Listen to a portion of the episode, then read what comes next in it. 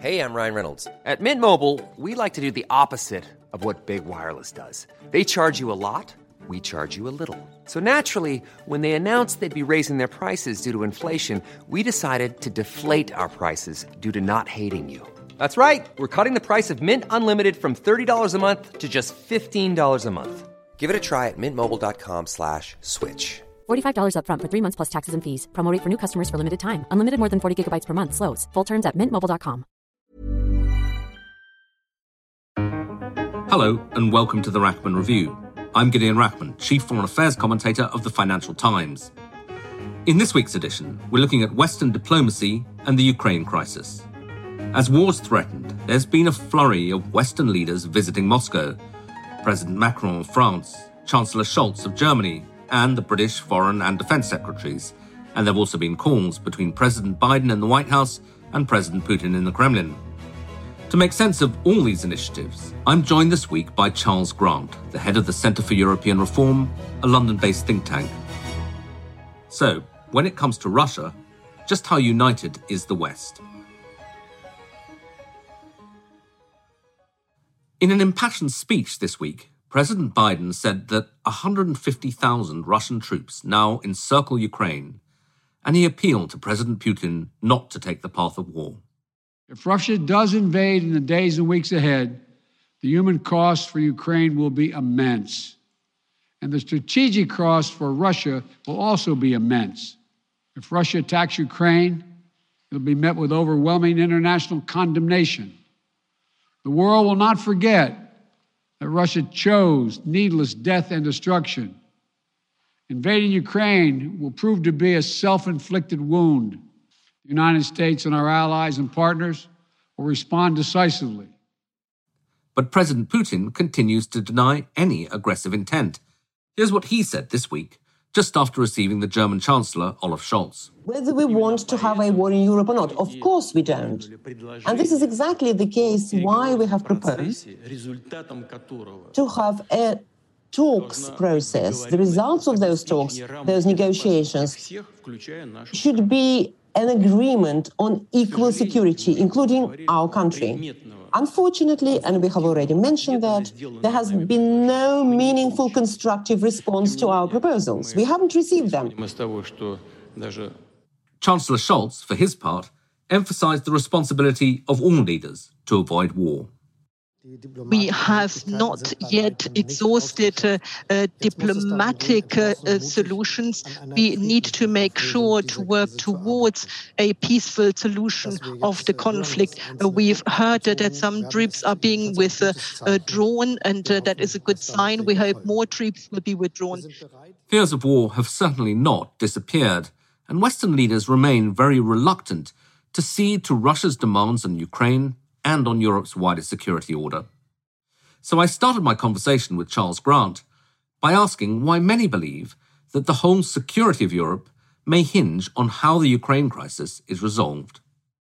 Well, if Russia does take parts of Ukraine and hang on to them, then it's a real rejection of the so-called Helsinki principles, the principles agreed in nineteen seventy-five by the Soviet Union and Western countries, whereby everybody agreed to respect the territorial integrity of other countries and not to use force to solve problems. It's more back to the old Yalta ideas of nineteen forty-five, when Stalin, Roosevelt and Churchill carved up Europe between them and said, this is the Russian sphere of influence, this is the Western sphere of influence. So it's about spheres of influence, and Putin would have struck a blow against Helsinki in favour of Yalta. More specifically, I think if, if Russia invades Ukraine, then we would see the U S right back at the centre of European security, much more committed to it. Despite, ever since Obama, the U S wanting to sort of focus more on Asia, Europe has to be a focus for the U S. It gives NATO a clear, unambiguous and reinforced mission of territorial defence. Everybody knows what NATO is about. It'll push the European Union to take defence a bit more seriously. It'll push Russia much closer to China, in my view, because if Russia does invade Ukraine, its relations with the West will be so bad that it'll be forced to nestle up close to China as part of the Sinosphere, I reckon, in the long run. The O S C E, the Organisation for Security and Cooperation in Europe, will become to be seen as irrelevant because Russia would be abandoning it and the principles of Helsinki. And finally, I think um, it'll help to bring the Europeans together. But does what Putin is threatening to do, at least by this disposition of forces, if not rhetorically, really tell us something new about him? I mean, after all, he went to war in Chechnya. Uh, he went to war in Georgia in two thousand eight. Uh, Russia annexed Crimea in twenty fourteen. Why is this so much bigger than what's happened before? Well, in a sense, it's not a lot bigger. But the remarkable thing really is that with a very small economy, about the same size as Spain, Russia has emerged as a very important European power that people are scared of. Despite having a small economy, it's got armed forces that are quite fierce and that he's prepared to use. And Russia shows that it's able to act decisively and in a very focused way to achieve its ends. And it's become a very influential diplomatic and security player, not only in Europe, but also in the Middle East and parts of Africa. I think Putin is testing Western reaction to how he behaves. And he's finding that he can push the West a long way before it stops him. Of course, if he invades Ukraine, it won't stop him. You can argue about whether the sanctions may deter him. But I think there's two sides to Putin, really. One is the sort of the cool, calculating K G B officer who, who's very good at working out costs and benefits and is quite a rational operator. But there's another side to Putin, which is the emotional man who believes that the, the Russkiy mir, the Russian-speaking world, is based on Ukraine, Belarus and Russia historically and culturally. He won't forget that it was on his watch when he was president of Russia that Ukraine seemed to slip away out of his grasp into the West grasp. So the worry is that he will act in ways that reflect his emotions rather than the rational analysis. Indeed, you and I, Gideon, were at a seminar recently when a senior Russian said that his worry was that Putin is surrounded by people who, like himself, believe that Ukraine is not really a separate country, that the Ukrainians would, most of them, likely be part of Russia, and that the information in the Kremlin about what's going on in Ukraine is perhaps quite weak. Yeah. So how is Europe responding and, and the Western alliance as a whole? Because obviously one of Putin's goals will be to see if he can sow division in the West. How successful has he been so far? Well, I think at the moment the Western allies are holding together quite well. I mean, the Americans are fairly happy that the Europeans are going to come up with a big package of sanctions that'll be quite tough on Russia if Russia does invade Ukraine. The British, the Canadians, the European Union and the Americans are all in a fairly similar place on that. Uh, there are, of course, nuances, particularly amongst the Europeans. The Germans are the most reluctant to supply arms to Ukraine or supply troops to neighbouring countries, but they'll go for very tough sanctions, I think, and they'll perhaps spend more money on defence. I don't think a Russian invasion of Ukraine would make Germany shift its strategic culture towards being more willing to use force in the way that the British and French were accustomed to do. But I think certainly in, in terms of economic aid for Ukraine and uh, diplomacy and sanctions, the Germans will be there with their allies. The French, like the Germans, are willing to give diplomacy every last chance to see if it works. Macron sees the chance to emerge as Europe's preeminent leader in this crisis, replacing Angela Merkel, who's retired, of course. And I think he has emerged as that leader. He has the energies, the ideas, the self-confidence and the contacts to really take a lead. He's going to have to work hard to convince his European partners that he's really working for Europe rather than just French interests. But he's very dynamic and very often very effective, and he hasn't achieved much yet, but let's wait and see. How much, though, is that French initiative welcome? Because it seems to me there is a residual suspicion, not just in the U K, but particularly in Eastern Europe, that France may push things too far in the search for a rapprochement with Russia, that it may freelance. Well, I think there's always a concern about French freelancing because it is a tradition of French diplomacy to do things on their own. But to be fair to Macron, this time he has consulted quite widely on what he's up to, unlike in twenty nineteen, when in the summer of twenty nineteen, he announced he was going to try and bring Russia closer to the rest of Europe. He didn't even tell the Germans before he went off and took that initiative, which they were quite annoyed about. This time he has spoken frequently to the Germans and to the Americans and even to the British, with which he doesn't have a great relationship. So I think he's not really going off and doing his own thing. He, he certainly likes to be seen to lead and certainly likes to be seen to take initiatives. And I think that there are concerns in parts of Eastern and Central Europe that he might be a bit too willing to kind of push Ukraine to accept neutrality or something. But he, he can't do that on his own, and the Russians know that. And he certainly hasn't got anything much from the Russians so far, but he'll, he'll keep trying. You mentioned pushing Ukraine towards neutrality. And, you know, I was in Berlin last week, and although they probably wouldn't say so publicly, some quite influential Germans will say, well, actually, surely that's got to be the solution. How strong is that idea within, if you like, Europe uh, strategic culture as a solution?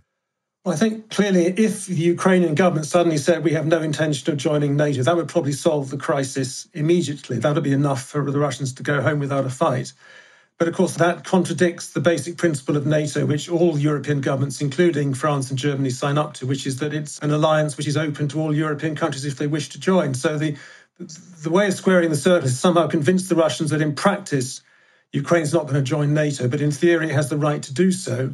That's not enough for Putin at the moment, but maybe there's some very clever form of words that can give the Russians some of the reassurance they need without taking away Ukraine's freedom to do what it wants with its foreign policy. And by the way, I just I was saw today that in two thousand two, Mister Putin himself said that, talking about Ukraine, said it must be free to choose its own foreign policy trajectory in the future. So he himself has hardened his position over the last twenty years. And what about Germany? I mean, again, in Berlin, it was interesting. One or two people said to me rather wistfully, you know, this probably wouldn't have been happening if Angela Merkel was still around. But do you think that Germany is slightly less certain in its handling of this than one might have expected in the Merkel years? Yes, but I think it is a coincidence that this crisis has happened after Angela Merkel retired, and I don't think the German domestic politics are that important to the Russians. But certainly Germany has not been looking confident and in command of what it wants to do in the world. Scholz, to be fair to him, is not experienced on foreign policy issues.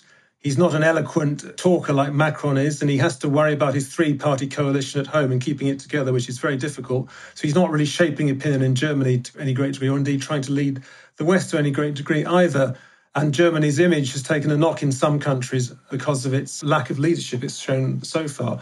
But I think clearly Germany remains the second most important country after France on this. The Russians know Germany's important, and Scholz is working very closely with Macron at the moment, as far as we know. And what about the American role? Because as you say, this crisis happened at a time when the Americans were very focused on China. That has been something they've been working on for a decade, but Biden really seemed serious about it.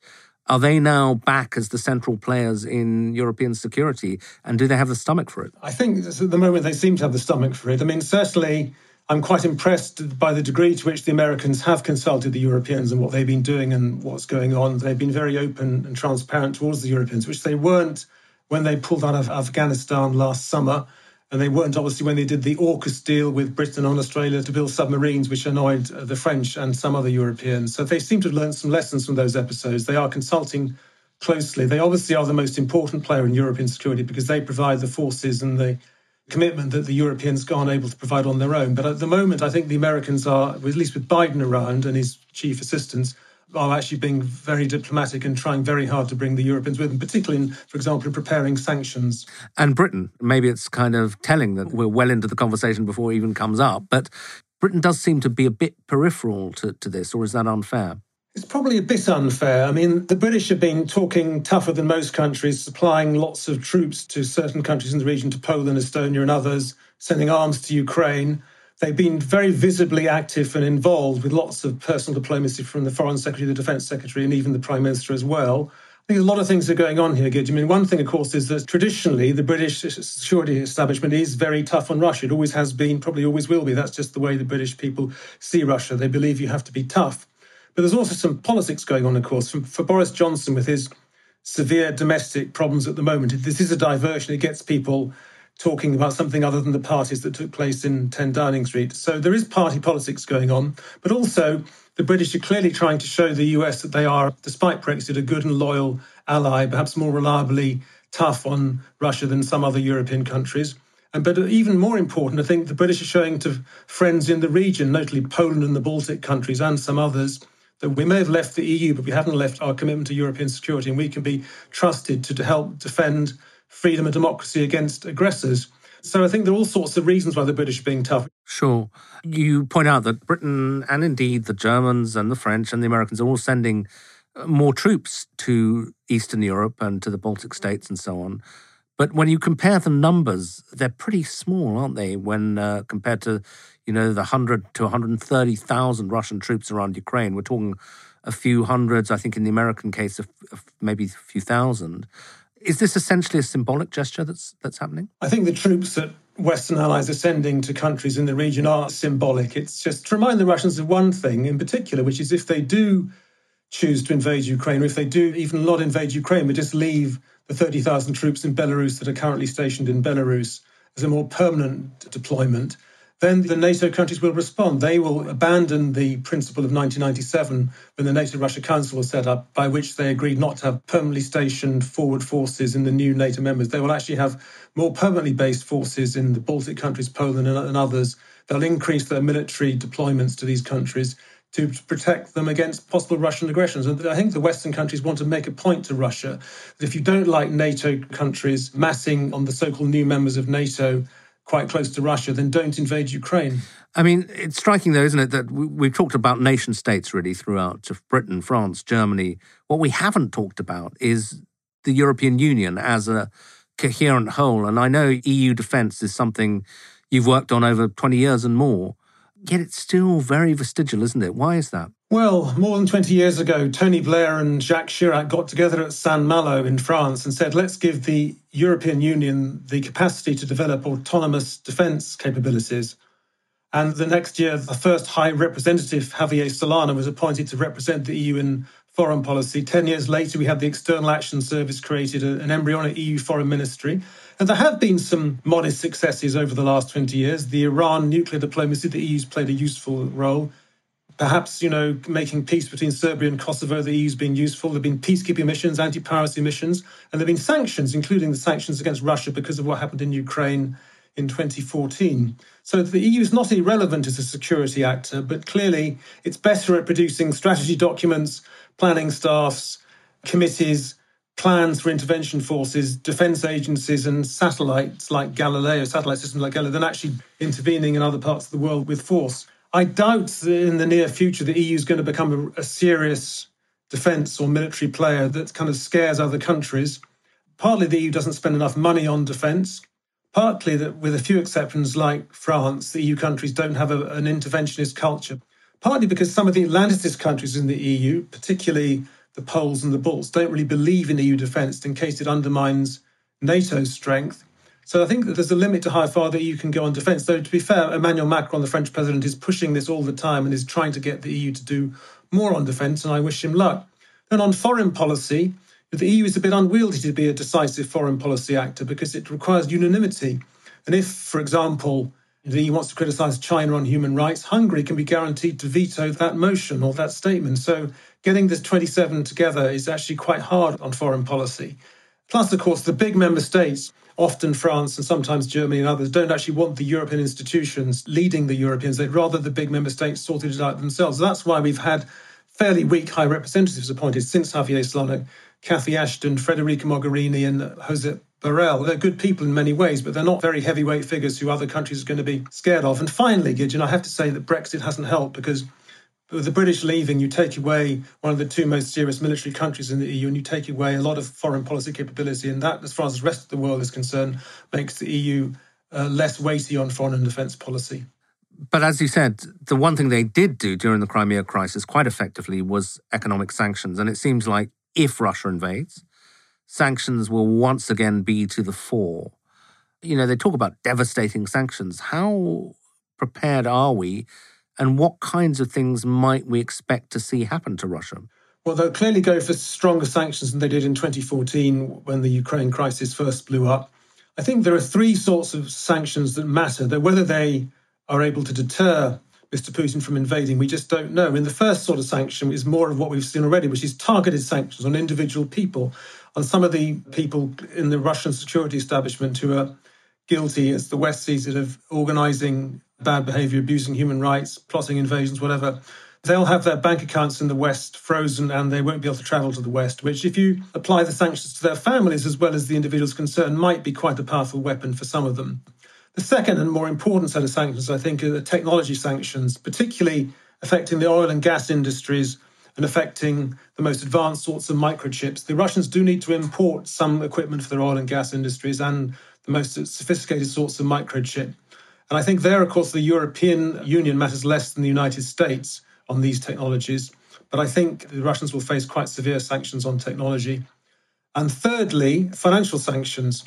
I think if Russian banks are cut out of the dollar financial system, it'd be very hard for the Russian banks to operate effectively. And the Russian currency reserves, many of which are in dollars, could not be sold and used, so could not be sold for other currencies and couldn't be of much use to the Russians. So I think very strong financial sanctions that would make the Russians think twice before invading Ukraine. That's all one can say.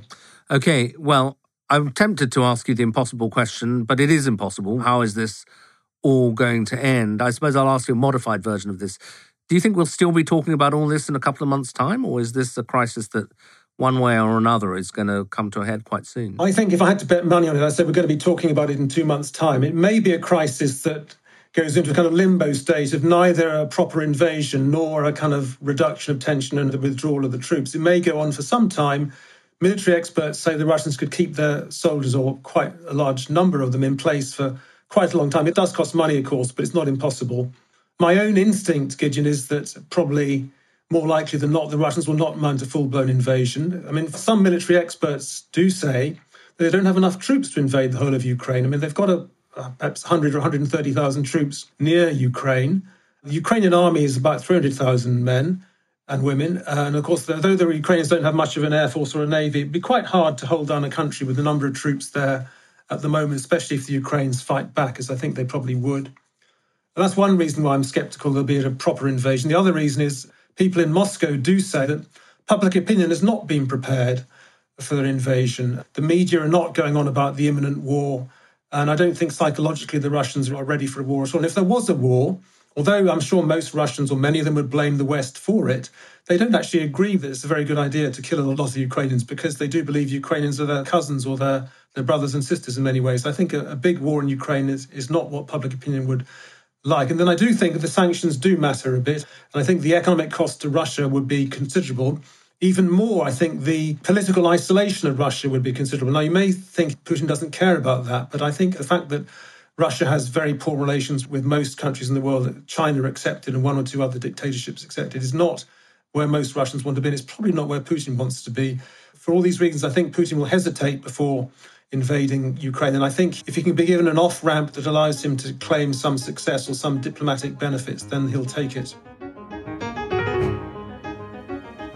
That was Charles Grant of the Centre for European Reform, ending this edition of the Rachman Review. Thanks for listening, and please join me again next week.